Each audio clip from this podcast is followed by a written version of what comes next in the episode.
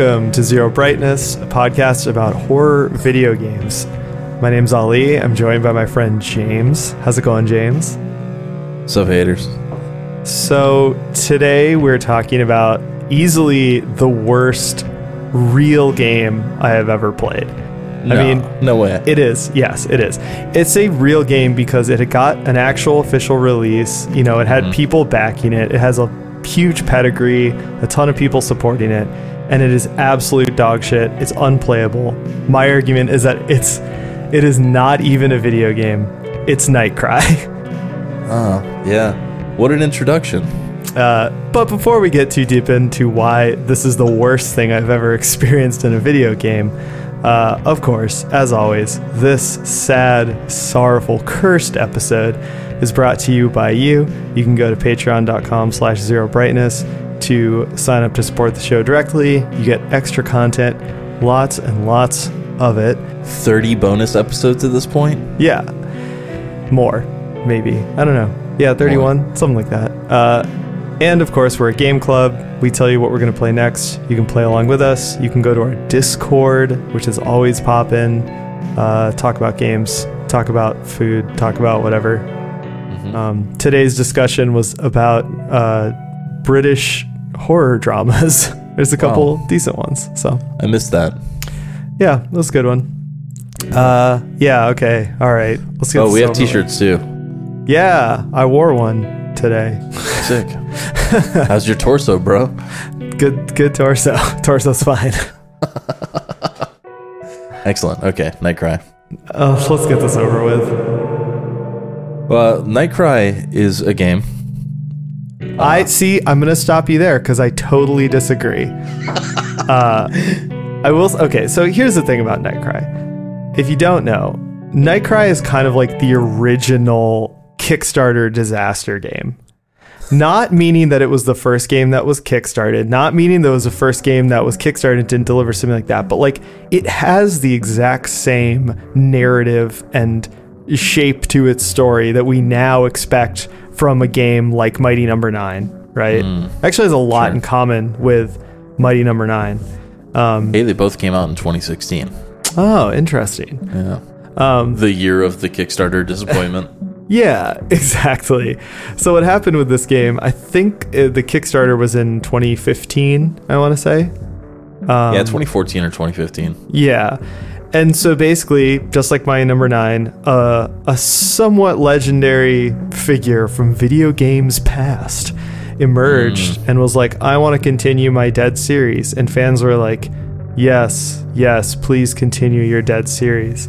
Uh, and then they proceeded to fumble their way through the development, blow their budget, uh, outsource way too much to way too many studios, use improper tools, and eventually deliver something that is not playable.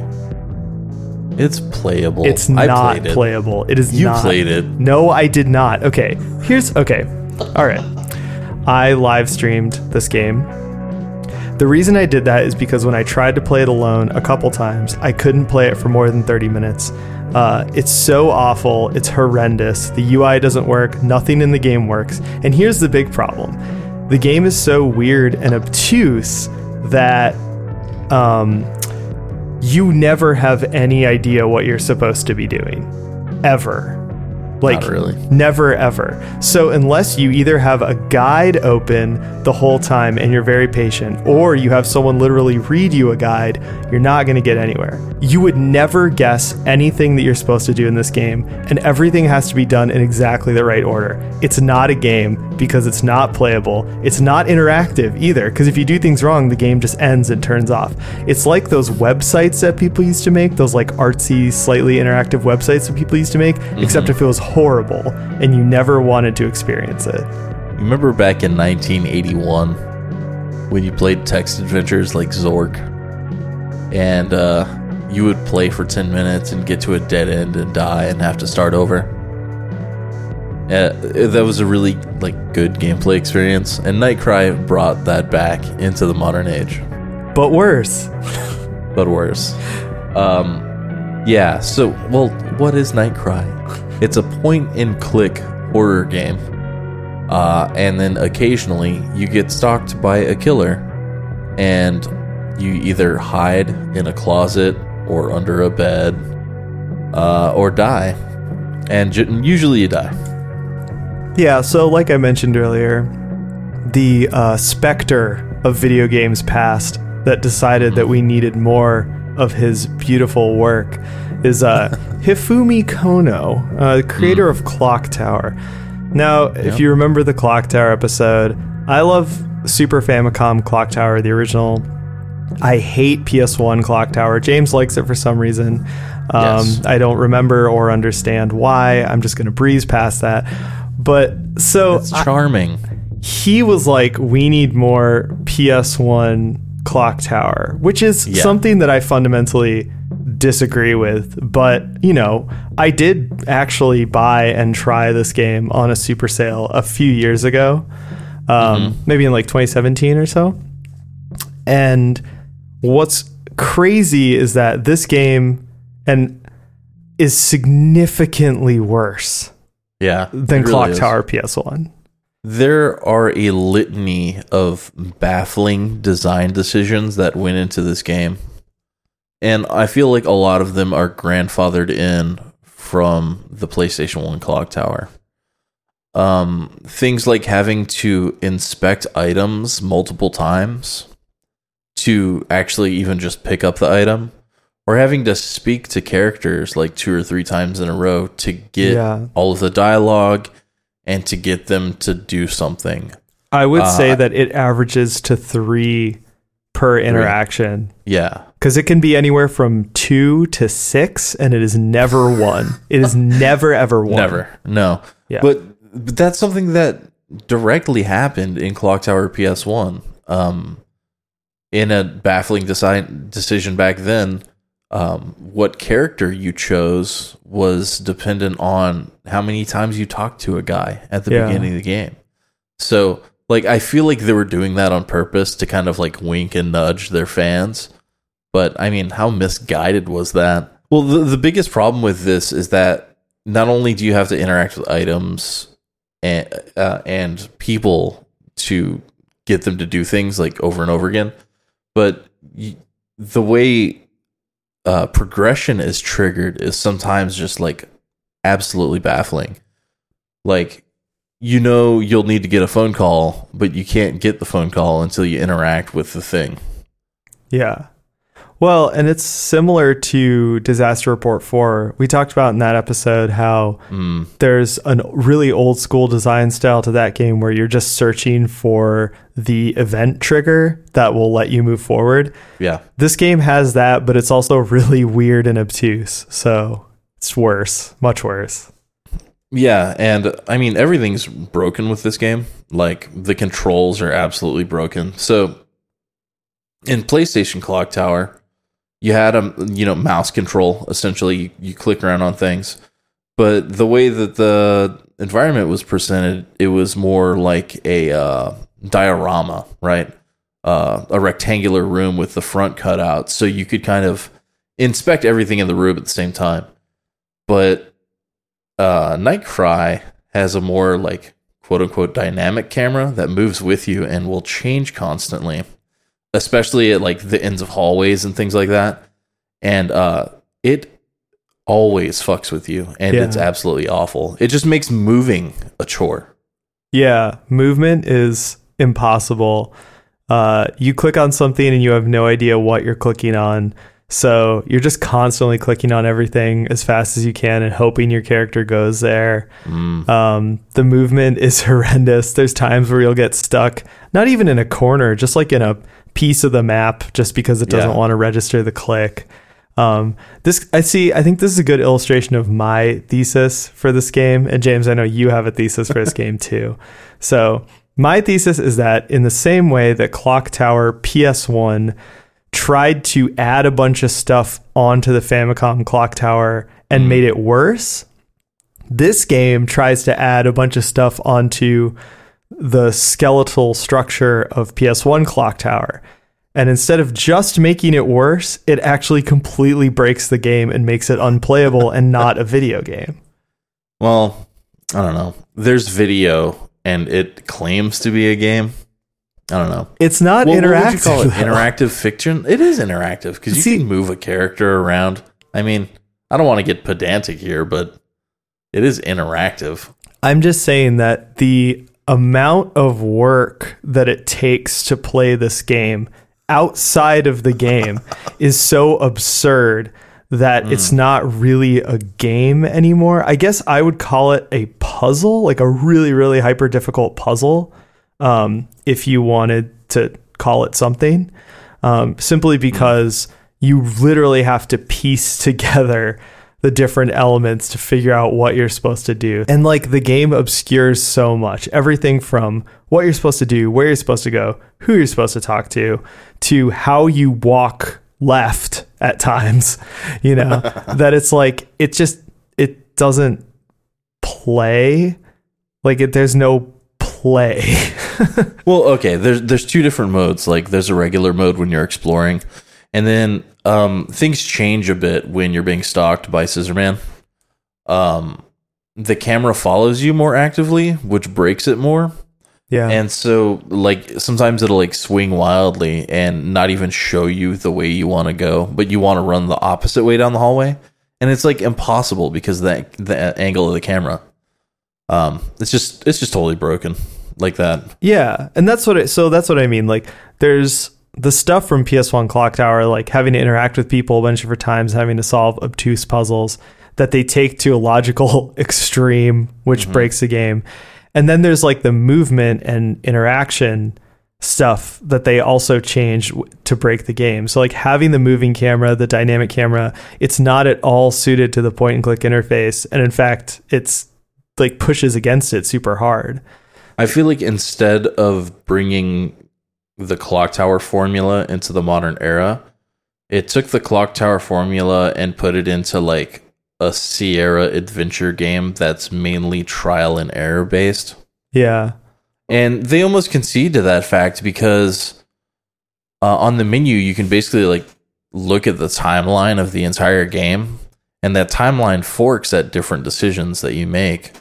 So, like, they knew it was going to be like really frustrating for you to get dead games. So, they gave you this like time traveler thing so you can go back and fix your mistakes. you know? Yeah. It's almost like they knew it was broken. Oh, totally. I mean, I think this game it started as like a bad idea and it just kept getting worse and worse and worse. And I think they knew I think that's some of the issues that they had with the development was like them trying to fix what at its heart is a bad idea. Um, and it's just crazy to me because like if you go and play Clock Tower 3, it feels so much more modern than this Mhm. game. And Clock Tower 3 came out in like 2004 or something, 2003. we talk about remakes a lot and so like i think this is one example of the remake sticking too close to the source material for its own good and then not embracing where video games have gone in the past 25 years Yeah. Well, and it's also that this game picks and chooses what it takes from the original Clock Tower PS1 because that's this is this is not based at all on Super Famicom Clock Tower. you click around with a cursor and you run and fall over there's that Yeah, but everything else is just straight out of like Clock Tower PS1. And so I think the things that they chose to take from it are really bizarre. It's like they didn't take any of the like good or palatable stuff. Cause like here's a great Mhm. example. The speed of this game, the game speed is just absolutely atrociously slow. Like it's unbelievable. yeah And like in the PS1, I hated that, right? Like in PS1 Mhm. Clock Tower, I hated that, but it at least like made visual sense because like the graphics are old, the game is old. You're looking at it and your brain is like, this is an old game. I understand why it's running at the speed. With with Nightcry, it's like, okay, I mean it looks like shit, but it doesn't look so old that it should be running at this speed. You know what I mean? It's almost like the, you enter an uncanny valley stage of like, why is this game this slow? Yeah, well, and okay, so many most of the reason why I liked Clock Tower PS1 is because it was charming. It's got like a um, you know, uh, a, a, uh Italian giallo feel, right? It's kind of stuck in the 80s and uh, I don't know, it it has that chonky PS1 vibe. And Nightcry doesn't have any of that. Like if if you had to compare it to anything in cinema, it would be like that really shitty era in like the mid 2000s where we had like Paris Hilton horror movies and stuff. Oh, totally. Yeah. Yeah. That's not fun or cool. No. Well, see, it has no vibe. It has no aesthetic. It has no vibe. Yeah. it has sure. no story, really. Another weird thing that it took from Clock Tower PS1 is the story without any context. Uh, In Clock Tower PS1, it's actually not a negative point if you've played the original Clock Tower. Like, it, it literally just continues the story, so it's fine. Yeah. But we did mention in the interview that for American players who hadn't played the original, it would have been really weird at the time. And it was weird at the time. I remember trying to play that game and not getting it. Uh, Yeah, like, it was weird that there's no context for the story, and you're like, what is all this stuff? What is happening? This game is the same thing, except there is no context that exists anywhere. like, you just start and you just keep starting new scenarios and stuff is happening, but it's like, what is this stuff? Who are these people? Yeah. So like big picture, it's like a cruise and apparently this like cult chose this cruise to kill everyone or whatever. But there's a uh, a college professor on a trip with his students, Uh huh. but you don't even understand that context because when you start the game, you just start as this blonde woman named Monica who's like had too many drinks and runs funny. Yeah. And so like that's all the context you get when you like boot the game up. Yeah. It like the way that it introduces each scenario is this weird like aerial shot of a cruise ship and that's it. so it's like but the cruise ship interior is so huge and weird and fucked up looking that mm-hmm. hilariously repeatedly throughout the game everyone us and everyone who was watching the stream and talking to us was like are you on a cruise ship like what the fuck and it's like yes you have just like unlocked the problem with Nightcry. There's three scenarios. You start as Monica. The second scenario, you play as Leonard, who is the uh, college professor, Uh huh. and his chapter happen uh, takes place on a desert island. Well, not a desert island; it's like a tropical, jungly island. And then the third chapter is you play as oh god, what's her name? Uh, Rooney? Rooney. I was gonna say Mitzi. Yeah. Rooney, uh, who is a another uh, student of Leonard's, but she's kind of a uh, Everyone- introvert, yeah. goth girl, suicidal ideation kind of thing. Yeah, so everyone hates her for some reason and it's never explained, but they just keep saying it's like because she's suicidally depressed, which is like a really, really weird character trait. Like, not being suicidally depressed, but being the fact that everyone hates her for that. It's Yeah. like, Yeah. I mean, if this game was actually written and had like dialogue that didn't sound like it was auto generated by a computer, it would be off putting. But like, like okay, so we're not gonna run through the story in this game. We are absolutely not absolutely going to. not. I'm No. banning it. It is banned, but banned, banned. I'm dropping gavel the ban. sound effect. Yeah. Uh, I will say this that like the story in this game would be bizarre on its own, but it's even more bizarre because yeah, the dialogue sounds like a bot wrote it yeah. and nothing connects or makes any sense, but the game is structured in a way as if it does. So like This AI played 2,000 hours of Clock Tower PS1 and wrote a script. Yeah. but like it does the multiple scenarios thing like Clock Tower PS1. It does the like characters meeting up thing like Clock Tower PS1 and like people's paths crossing. But Yeah. like even like so in the first scenario, Monica is like talking about her friend and then like you see her friend later in the game, but it's like once again, you have no context for this and it even takes I mean, mm-hmm. you have to talk to her 6 times to get her to give you the item you need or whatever, but at like the fifth time you're like, "Oh wait, is this her from the beginning?" It's like Right. Well, it's okay. horrendous. I think they intended for this to be like replayed and like experimented with, and you know, ju- just like just like Clock Tower PS One with the branching paths and everything. But man, who would want to do that to themselves? And I'm trying to be the one that's like defending this game. Yeah, so I did I did want to point this out too. Once again, if you don't believe me, I have video evidence. But like James wanted really hard to defend this game even as we are playing it, and yet every time I threw out like a super like damning criticism, he would just go, "Yeah, you're right." Yeah, well, I mean, it, Clock Tower 1 or Clock Tower PS1 is like not a great game, but I feel like it has some defensible qualities. It's charming, it's janky, blah blah blah. But this game is just uh I mean, I never want to play this game again. Yeah. I don't even want to watch a YouTube video of this game again. Okay, that's what I said right before we started. Okay, so here's here's the deal. I played 4 hours of this game. Um I got most of the way through the game, I would say. I, I would say you got three quarters of the way through the game. Yeah, yeah. And when we, the way that the stream ends is incredible. Uh, I got like the most amazing crash ever where like you get phone calls that you have to trigger by doing random things, of course. Uh, and so I got a Mm-hmm. So phone- you had you had to walk up this little set of stairs just to get this phone call. Yeah. I had to go to like a part of the screen that you can't even see and that is basically impossible to get to because of the camera angle and control style.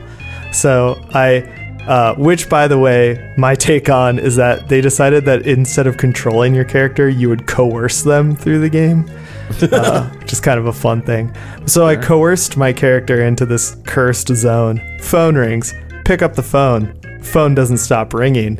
So then the phone is ringing, and we're like, "Oh my god, am I gonna play the rest of the game with this like screaming loud uh, phone call going off?"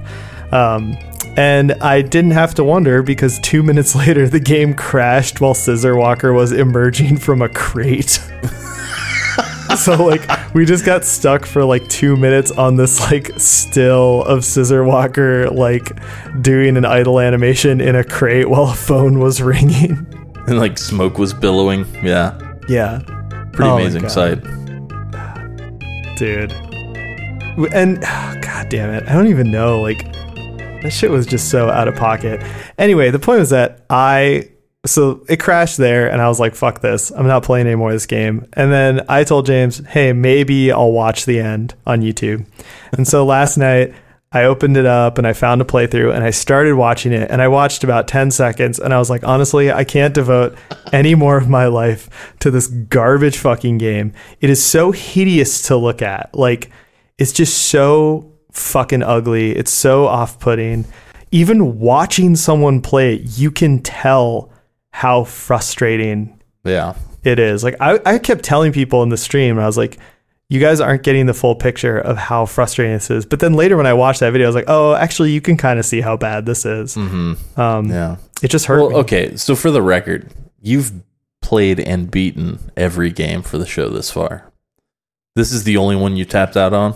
Uh, I cheated through Blood, which I said in that episode. Sure. because Yeah. I don't, I'm not good at FPSs and I don't really play them. So Mhm. I cheated and I really only played the highlights of the maybe the second and third part, but I did legit beat the first part, the first third of that game. Mm. Everything else I've played and beaten. I'm trying to think if there's, I mean, if there are exceptions, I always say in the episode, but yes, besides Blood, I think this is the only game that I did not complete.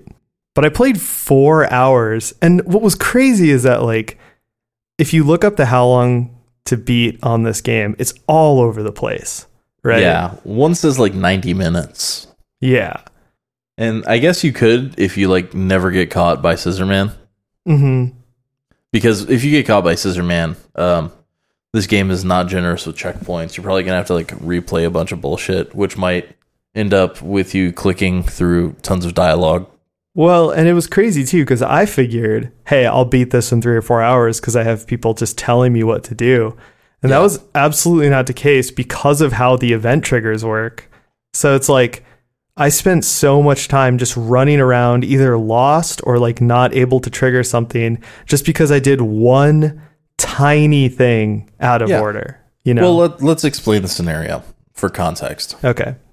He needed to uh, turn on an elevator, and to turn on the elevator, you need the key card and you need the fuse.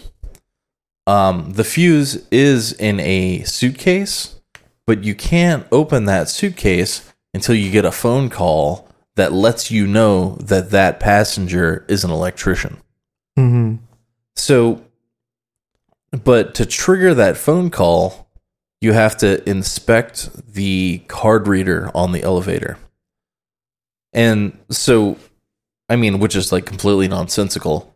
So Ollie was like running around for like 15 minutes trying to get this phone call.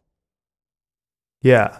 Like, why would the phone call be tied to using the card reader? And Exactly. why can't you just like inspect the fucking suitcase before you get the phone call? Yeah. It doesn't make any fucking sense. It's so, and this is why I say that this game isn't playable and that it is not a game, is that like everything like that is tied to the most like minute, tiny, tiny detail. And if you don't do everything perfect, you'll literally just be running around. Yeah, that's not a unique experience. There was a there was one point where um you're running on the beach and there's uh and the camera changes and points towards the jungle. You know you have to go through the jungle that way.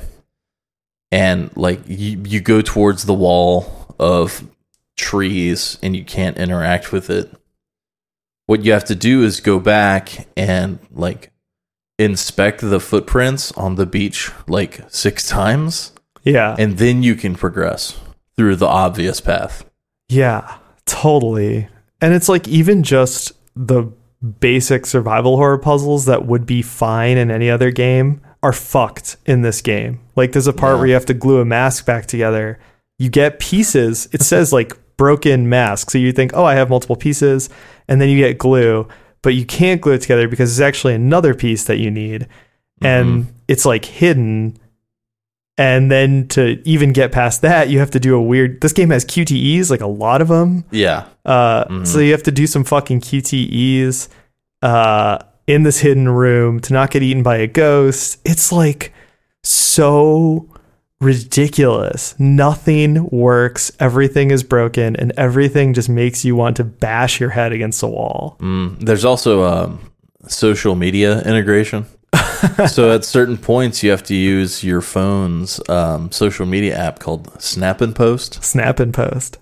Yeah, and uh, you know, warn your students about the guy with the glass eye, things like that. Yeah. And then you can like scroll through it and see like pictures of neckbeards that donated to this game's development.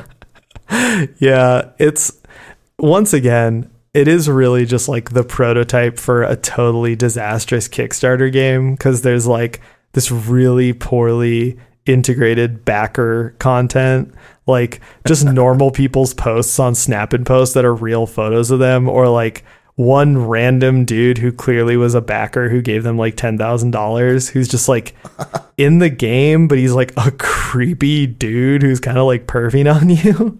I think he says "milady." Yeah, he's like, "Hello, milady. I'm getting very excited. Do you need me to protect you?" Wow. It's like so fucked. Uh, it, and it's just funny because like this is totally just like a genre of game, and the only good one, the one that is like these games but actually good, is Bloodstained.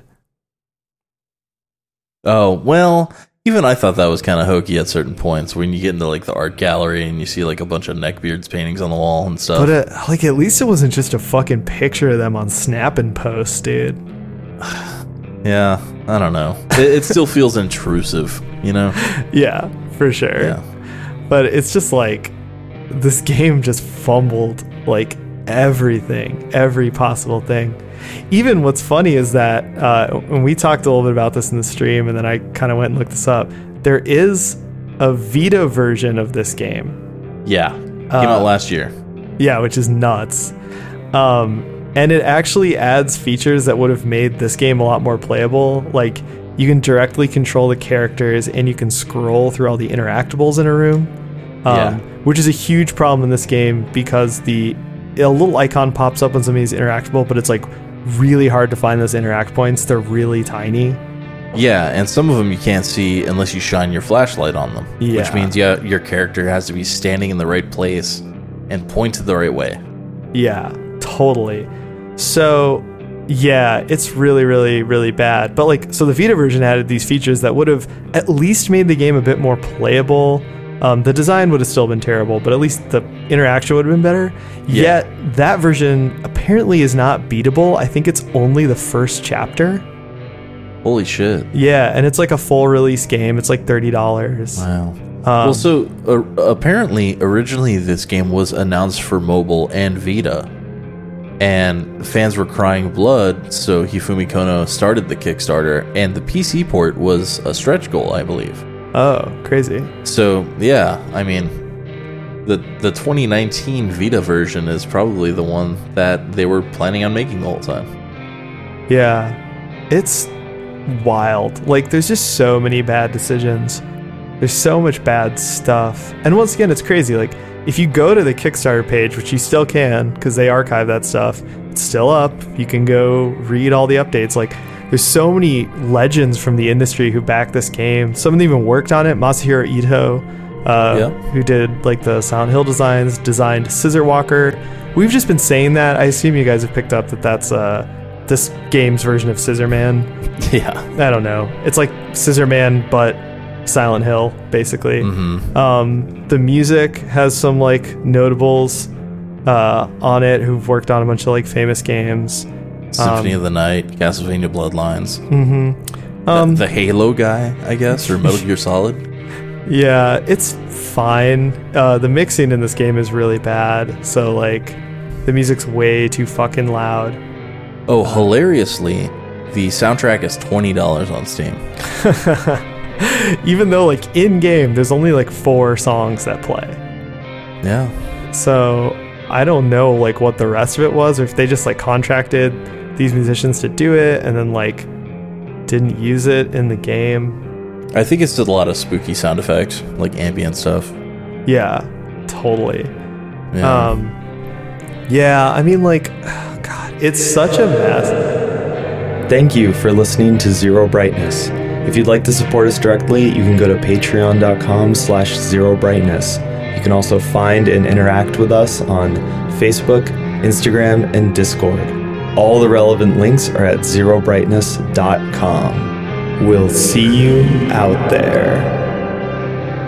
I think like the fun you can have with this game, the most fun you can have with this game is kind of what we did. Like if you can play it with other people and just truly like luxuriate in what a ridiculously horrible game it is. yeah. Um, but it's not even fun like that, right? Like it's not fun in that way, but there are some moments. James, you had a nice sizzle sizzle reel here of uh, ridiculous moments. You really have to give it the Mystery Science Theater 3000 experience, you know? Um, there's just so many baffling stuff things in this game. Like one of the first people you meet, he's like boiling his glass eye in a jar. hmm Um, everybody runs really funny. Like they have a stick up their ass or like they're an alien in a human suit. Right.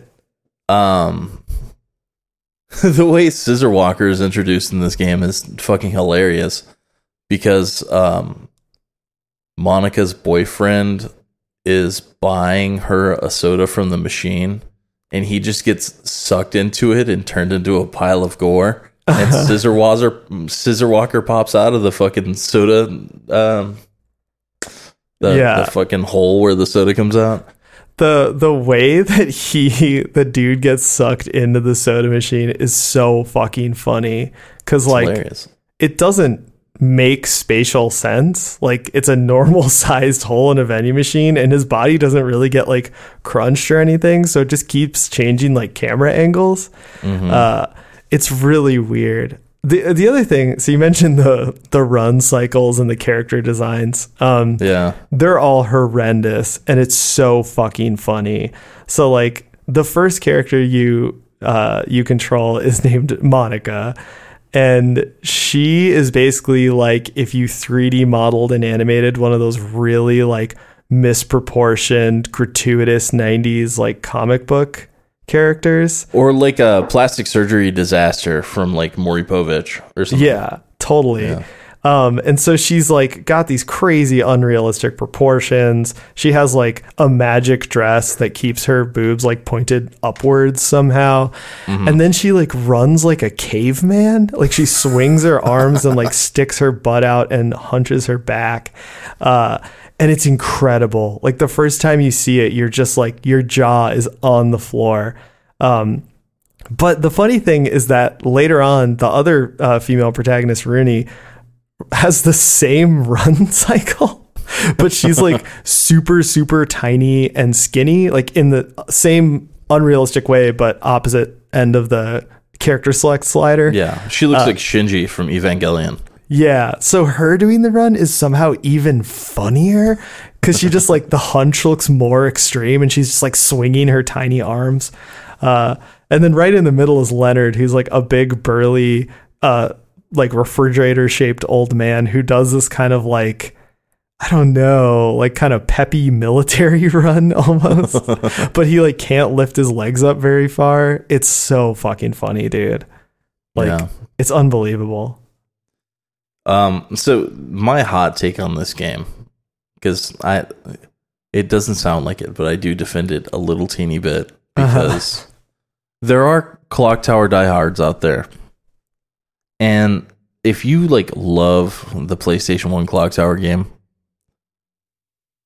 and you hate this game, I think you might be a little delusional or in denial about clock tower PS1. But I mean, if you love Clock Tower PS1, you might find some redeeming qualities with this game.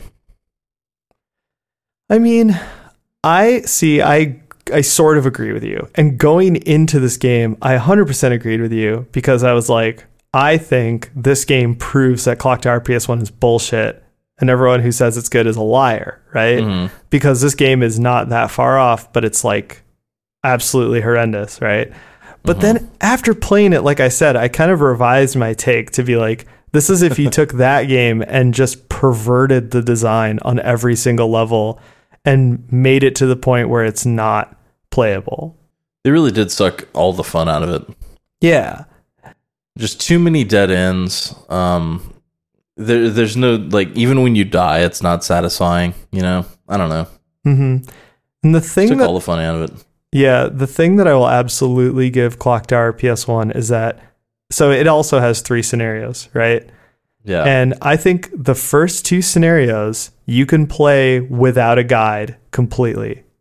And I know that because I did and I only died once and that was the only trouble I had. Otherwise like it is a totally playable game and it's not even like tied to the strategy guide. I think the third scenario is bullshit because there's no way you can do that without a strategy guide. yeah. There's Um, a lot of trial and error there. But even that scenario is nowhere near as bad as Nightcry. It's a really unique experience. I will give it that. Yeah. So it it doesn't have the worst review on Steam. Do you think that's just all the Clock Tower fanaticals defending their baby? yeah, I think there's two things happening. One is that, and then the other is just buyer's remorse. Cause like Mm, this was a Kickstarter game. A lot of people like paid into this. Well, actually, I take that back because the game, it barely got funded at the the last hour. yeah. What I mean to say is that I actually think a small group of people paid in a lot to this. Mm, And this game is so niche and it looks so bad that it's almost like genetically engineered to be a game that only people who are going to love it no matter what will play it. Like, right. I actually think it's pretty rare that someone like me actually stumbled into this game like I did a few years ago. Mm. So th- there was another thing that I did want to bring up that we brought up during the stream. Um, is that this game has big boomer energy, and I think we uh, we should address that a little bit here in the review. Sure. All right. What were we talking about when we said that? Well, it this game feels like someone made Clock Tower in 1995 and then never played a video game again until their project got kickstarted in 2014. Yeah. So it, it really feels like a dude in his like mid 50s that like was completely out of the loop with all of the advances in gameplay and graphics and player expectations even, you know. Uh maybe he's had his, you know, nose to the grindstone for the past 20 years in the video game industry and hasn't had a time had much chance to look up ar- around at his uh environment. But Yeah. uh, this game screams Big Boomer Energy to me. Yeah, we talked about that. It's funny playing Disaster Report 4 and this back to back because Yeah, we is. said that about Disaster Report, and I still stand by it. But like with this game, it's like even more extreme, right? And like even just the things like Monica's character design, you know, the stuff that some of the people say, the attitudes, you know, they're just like they're off color in that like you know yeah 60 year old uncle kind of way Sure. um and yeah like the way the game plays it's just so horrendous. And like you're sort of expected to just be like oh it's cool because it's like clock tower or like oh it's cool because like you know shinji mikami said a nice quote for the kickstarter. Like this game has pedigree. We should like it. But we didn't spend an hour shitting on Disaster Report 4 though. Um it's a much better game. Yeah, it, but it's not a good game, you know? Uh it, I it's mean- I, I feel like it's just um a very thin razor wire between shitty cool and shitty shitty. Well, and this is why I kept saying that this isn't a game. It doesn't feel like a game because with a video game, you can take it apart, right? You can analyze the story and you can analyze the gameplay and you can analyze the graphics and blah, blah, blah. You can do this all day long, but it's a video game and there is like a sort of gut check, right? Where it's like you pick up the controller or you put your hands on the keyboard and you just start going and you say, Does this feel good? Am I having fun? Is there like a tactile satisfaction? Is there something that's pulling me into the game? Right? Like, is it using the resources it has to pull me in and give me an experience that I'm either intrigued by or enjoying or whatever? Mhm. And I think something like Disaster Report actually uses its limited resources really, really well, right? To give you an experience that you end up at least feeling positive about, right? Like, this game does not. So,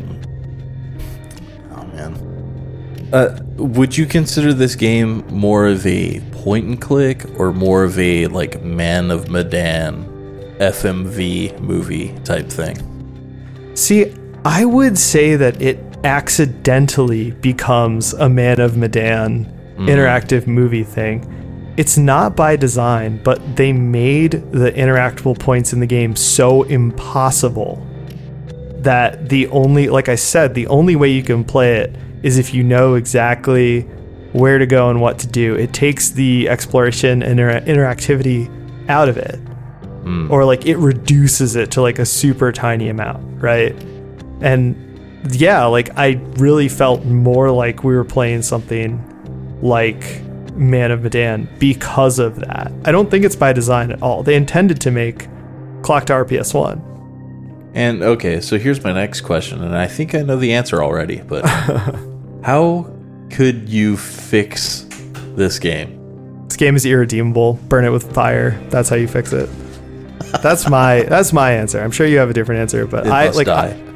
I think that because even like knowing that there's a version where you have direct control and you can cycle through interactables, like hmm. that sounds better. But then once again, it doesn't fix the problem of everything being fucking impossible.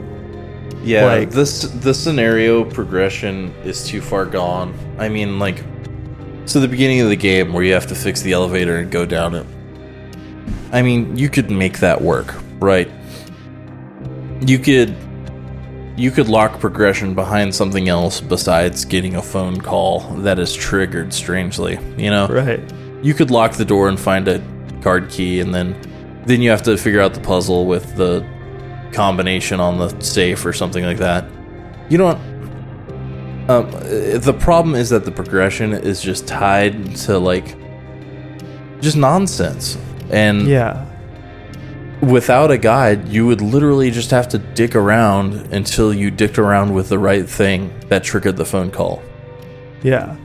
Well, So I mean, yeah. you could you could rework scenarios like that to work, but then there's then there are things like the uh, the party scene where you just have to talk to some talk to everybody until it lets you go out onto the deck, and then you have to like you have to like click on the railing to start a conversation with a guy. Like there's just no sense behind any of that type shit. So I don't I don't know how you would fix stuff like that.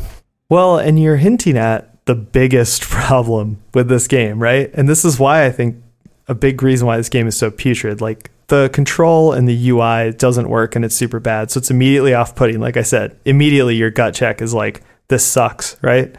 But there's something much deeper that creeps in over time as you're playing it, which is this game is terminally boring. This game is absolutely fucking boring. And mm. like the running around and being lost is boring. Trying to find the items is boring. And here's the bigger issue. There's because there's no context for the story, you're not being urged onward. You don't feel the need to see what happens or know what happens because you have no context. You have no clue what's going on. Even like when this Scissor Walker character shows up, the only reason you even have context for that is if you've played Clock Tower and you know that this is a Clock Tower type game. Yes. Right? So you have zero zero context for this. So like you're not curious, you're not interested, you're not urged onward. You're just fucking bored. Like Also, it's like the worst part of the game, just being stalked by Scissor Walker. It's just Yeah. like fuck. Let me find the thing I can click on to get rid of him until he gets triggered again. yeah. Totally. And the stuff you have to click on is so fucking stupid, dude. Like Mm. as I was running and you were telling me the stuff to click on, I was like baffled, right? Yeah. Like when I threw a giant garbage can on his head and he ran around like a Looney Tunes character. Yes. It was just mm-hmm. like, what in the fuck? You know? Or when the doll attacks you and just flies around in your face yeah. until you click on the shelf and push it over. yeah. What? So it's Just like, baffling choices. yeah, you're ti it's time based click hunting QTEs. It's the like that's the worst thing I can possibly imagine, right? Like I can't imagine a worse idea for a game mechanic than that. Well, it, it was hard to see items in the PS1 clock tower, but the cursor had this like snap mechanic to Mm-hmm. where like if you got close to an item, it would snap to it.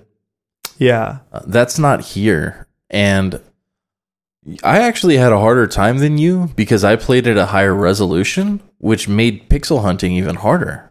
Because Oh, the sure. cursor was smaller on the screen, so it Oh. wouldn't turn blue.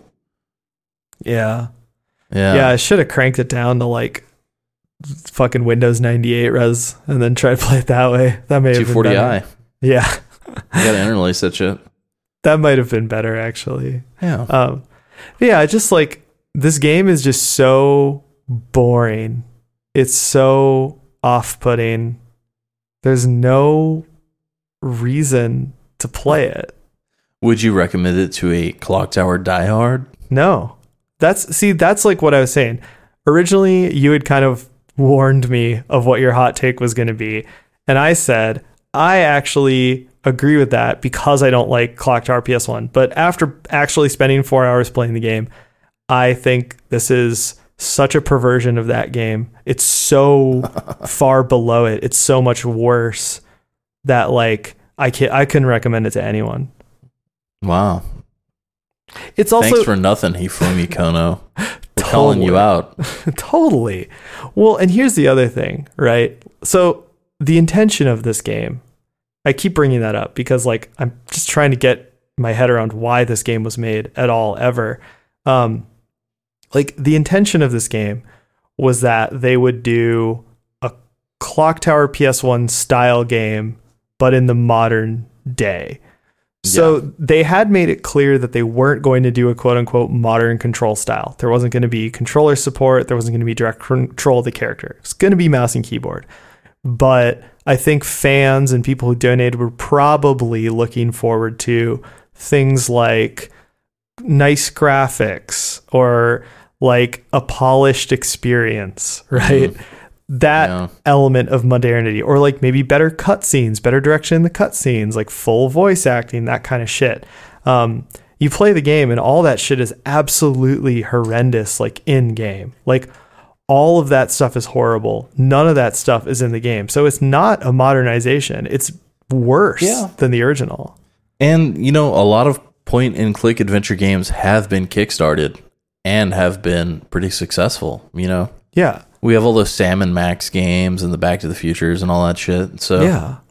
Totally. Um, my next question is if we were ever to see a next iteration of the uh, clock tower not really series anymore but the you know the next clock tower experience what would you want from that would you want it to be like a interactive film like man of medan but starring scissorman uh make it like a throwback thing like a 70s quentin tarantino styled like throwback deal I think I'm good, man.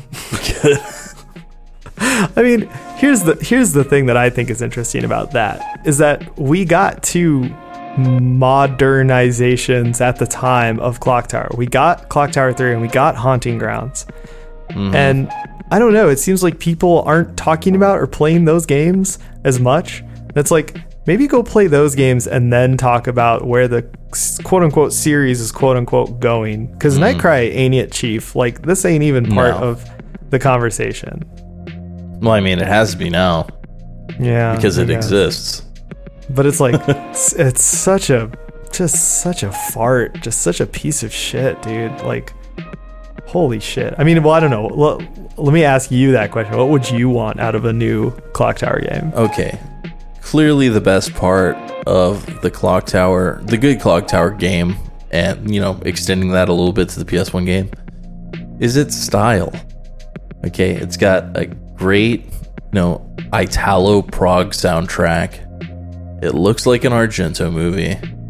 You're a teenage girl getting stalked, trying to survive in a maze like environment. Um, I mean, why can't you go back to something like that?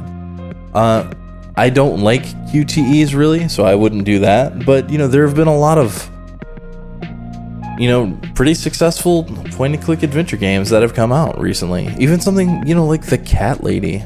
You know, um, you know that game has its problems, but I feel like it it has more of the spirit of something like Clock Tower than Nightcry has.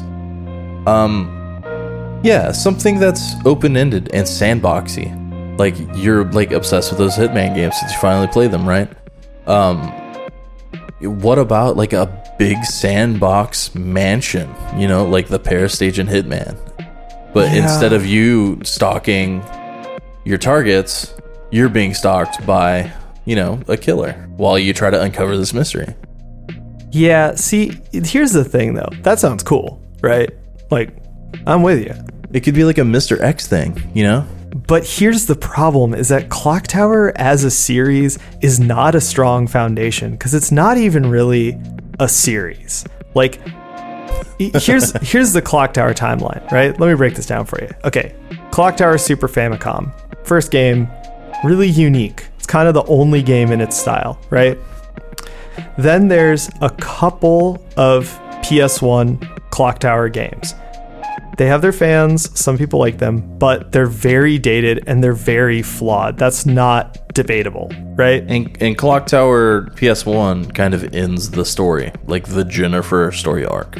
Yeah, right. Okay, so then after that, they make Clock Tower 3 and Haunting Grounds. One of those is not even in the Clock Tower series technically. It mm-hmm. just kind of has everything that you just listed.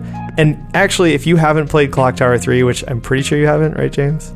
I have not, but I picked it up recently.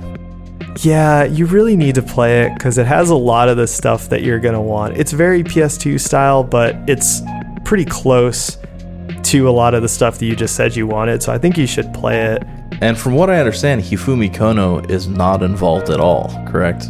That's the thing is that Clock Tower 3 and Haunting Grounds are both pretty hard reboots of the series. Yeah. It's literally like someone like you just made the list that you just made and then was like, okay, now I'm the director, let's make this game, right? Mm-hmm. Like they recognize that like the the at least the sequels, like the PS1 era, it's so flawed and it's so fucked that the game would have to be completely rebooted. You'd have to take the creator off of the fucking game. Like it's such a it became such a mess. And that's where the series is at. There's an original game, there's two sequels that are nothing like it, two more sequels that are essentially reboots and not connected to each other or the series. And then there's this weird This. spiritual successor that's like an absolute nightmare. So it's like, to me, I, I mean, why? Why try to keep this going? It's fucking dead, man. G- Well, yeah. Well, modern horror games have tried to do the "you're being stalked by a killer" thing. You know, Alien Isolation, games like Outlast. Um, I mean, I feel like Clock Tower was one of the first games that did the "you're being stalked by a killer" thing, and uh, I don't know. It's a shame that its legacy sucks so much.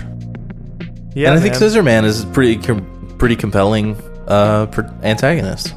See, I disagree. It's just so hokey and stupid. like this weird, goofy, deformed child. I think it's just hokey and stupid. Like it works in the first one, and it's. I'm not saying it shouldn't exist or something. Like I still love the first game, and like Mm. I look back on it fondly. But it's just like I don't get why people keep trying to drag the bloody corpse of Nightcry across the floor and into the future. Man, just leave it.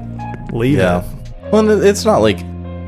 Uh, I mean, point and click adventures are like pretty niche now. There are, you know, very few games like that get gain any traction. I mean, I think Disco Elysium is one of the very few. But it's also these games aren't point and click adventure games. They never have been. I mean, the first two you could only control with a controller, and all of them had a timed action element.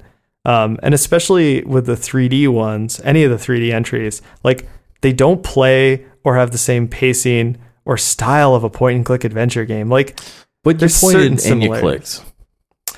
but not even in the same way. Like, especially playing Nightcry, I I didn't even for a moment think of a point and click adventure game. You know what I mean? Really? When you're like walking around and inspecting items and talking to people and stuff? That seems pretty classic point and click to me. but it's just the way that it works and the things you need to do. It just did not strike me as like a classic point and click. Um, well, Well, it's definitely not a classic. Well, yeah, but I just think even something like the Cat Lady, which changes the formula quite a bit, still has the basic flow and feel of a point and click adventure game. Like, yeah, it's not so like absolutely nonsensical in terms Right. of progression. Yeah, and it really does feel like um, some of the smaller, shorter point and click adventure games. Um, Yeah. You know, like it- it's really reminiscent of that. This game isn't, and I think it's really the timing, like action element that's always been in these games.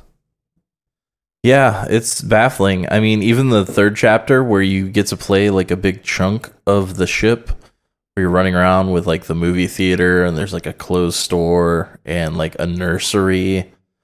And there's no reason for like half of those rooms to even exist.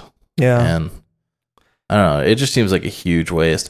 And when you watch the credits of this game, there's so many teams involved. Like they outsourced absolutely everything yeah. like the characters were designed by this one uh, company and the cutscenes were directed by another company yeah. and the animations were done by someone else and it's it's just such a piecemeal mess Yeah. Well, and you know, okay, my original pitch for the Nightcrawler episode was that uh, uh, we would just talk about Hitman. uh, but then we decided that that would be disrespectful to Hitman because I haven't played enough of it yet. Um, but I'm and it's very, the best game ever made I I respect that now, having played a bit of it. I'm not I'm not It's- gonna say I agree. it's the best game of the console generation I'm just I haven't played enough to to agree or disagree with that. I'm not gonna. I'm, but I respect that. I've played enough to see why you would feel that way because the game fucking rocks, right? And what was funny is that when I started playing it, uh, and and this will relate somehow to Nightcry for the listeners. um, when I started playing it, the first message I sent to James, I think, was something along the lines of, "Hey man, did you ever play Mission Impossible for the N64?" because there are a couple of like stealth levels in that game where you have to wear disguises, change your disguise, copy people's faces, and not do any combat, set traps, do that kind of thing. Like infiltration levels, probably a better way to put it. Yeah. Um, and those were like so amazing for the time. Like the infiltration levels in uh, Mission Impossible for the N64 at the time were mind blowing. They were even beyond something like Metal Gear Solid because you could blend in. You could wear disguises. You could wear people's faces because it has the stupid face scanner gimmick that they use in every Mission Impossible movie. you Yeah. know?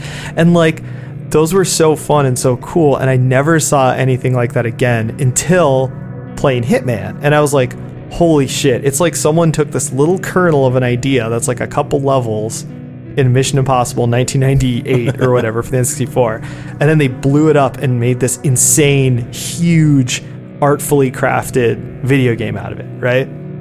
yeah. Like that's what something like the original Clock Tower or Clock Tower PS1 would need to exist in the modern day. Mm, somebody clearly not fucking Hifumi Kono, clearly.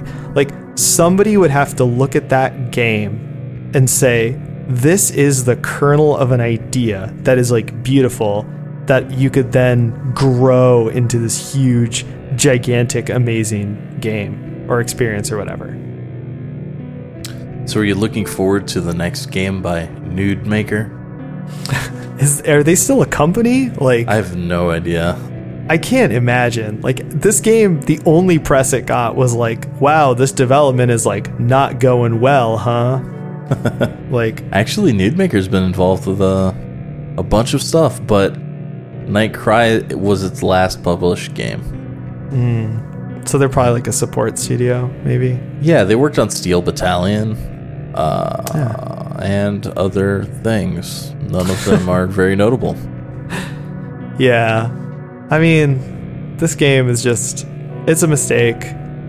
Um, it's Cancel sad. Night Cry. Cancel Nightcry. Nightcry's canceled. Uh, play it for one hour and 59 minutes and then refund it on Steam.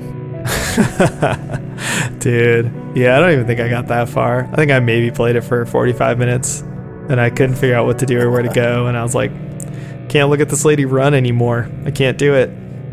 Great game. Oh, yeah, and before it was patched, you couldn't even quit the game from inside it. You had to like Ah. alt tab out. Can't quit. Can't quit. Can't, I can't quit. Play Nightcraft forever. Can't quit.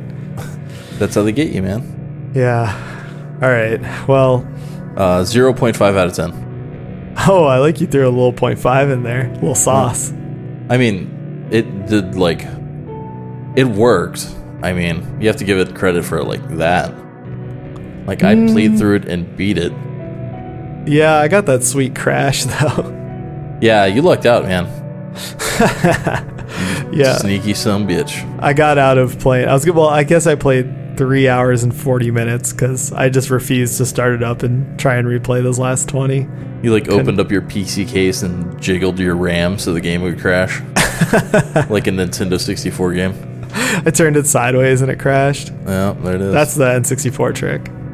Open your you opened your disc tray while the game was playing. Yes, my disc copy of Night Cry that I have. yeah. Love it. Yeah, I can't wait for the Switch port Oh, with Jesus. touchscreen controls. Oh man, when will the pain end? All right. So All right, Game Club. Game Club. All right, so next two games, Alone in the Dark. 1992. Big distinction. LA 92. Body count, motherfuckers. Uh, yeah, dude. Uh, the original Alone in the Dark survival horror's dad. Infograms. Infogrames? How do you. I always said infogrames, but who knows? It's like an armadillo, right? A rainbow armadillo. Is it? Yeah, That's cool. I think so. Yeah, that should make you feel at home. yeah. Little Yeah. tumbleweeds. Yeah, dude. Little Texas, little Texas hot sauce on that logo. Yeah, it Um, looks like a little rainbow spiral armadillo, like a slinky armadillo. I could see that. Yeah, It's kind of cool.